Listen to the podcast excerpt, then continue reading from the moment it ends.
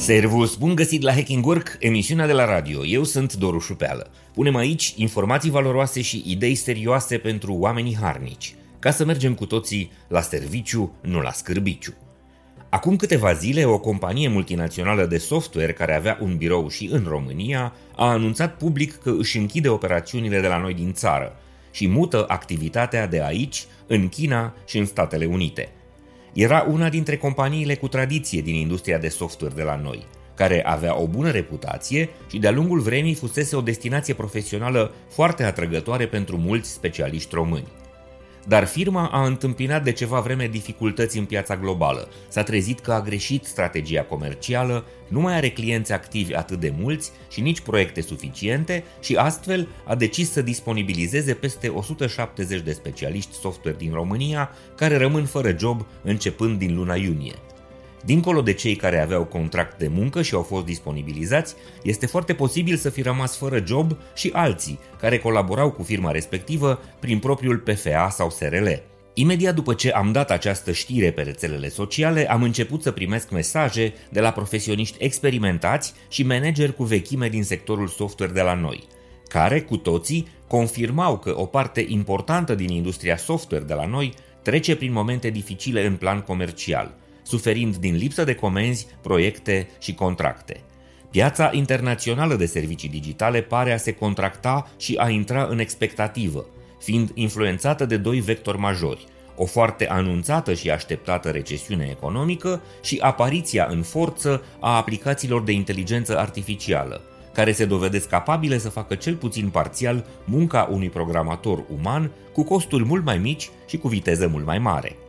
Această reașezare brutală și șocantă a pieței software globale a început de câteva luni și a fost cumva confirmată și de valurile de concedieri operate de marile companii de tehnologie globale, care la începutul acestui an au disponibilizat în total câteva sute de mii de angajați și colaboratori independenți. Unii analiști au spus că acest val de concedieri a venit logic, ca un reglaj firesc al unui exces al angajărilor din perioada pandemiei. Dar alții au observat și că cifrele de afaceri ale marilor jucători din industrie sunt în scădere și au anticipat că semnele tot mai vizibile ale recesiunii economice vor mai produce câteva valuri de disponibilizări. În Cluj, semnalele pe care le-am primit din surse autorizate și credibile spun că există cel puțin alte două firme multinaționale care își vor restrânge sau chiar închide activitatea în perioada următoare, începând deja să disponibilizeze oameni mai întâi din departamentele non-tehnice, precum echipele de recrutare.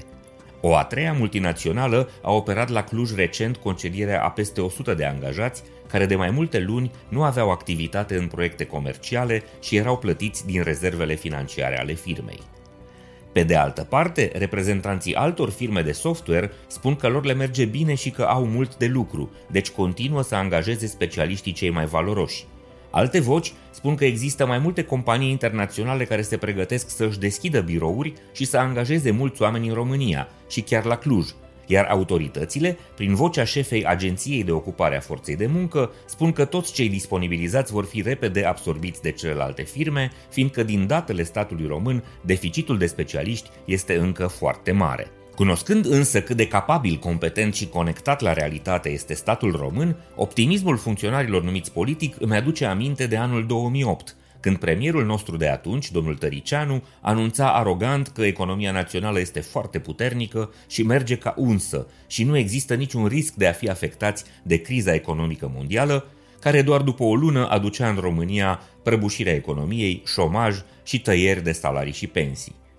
Se spune tot mai des și mai clar pe bună dreptate că prețul muncii inginerilor software din România a ajuns mult prea mare, raportat la salariile din țările vestice și la calitatea și productivitatea muncii. Sunt tot mai multe semne că industria de software trece printr-o perioadă de furtună și se va zdruncina serios în lunile care vin, urmând a se reseta și reinventa după ce va suporta consecințele recesiunii. În ciuda optimismului și ignoranței unora, este limpede că urmează o perioadă dificilă, în care vom vedea foarte multe schimbări, deseori radicale și dureroase. Sunt deja mulți oameni afectați, stresați, anxioși și nervoși, iar gradul de incertitudine, volatilitate și complexitate al situației internaționale este în măsură să ne dea multe dureri de cap.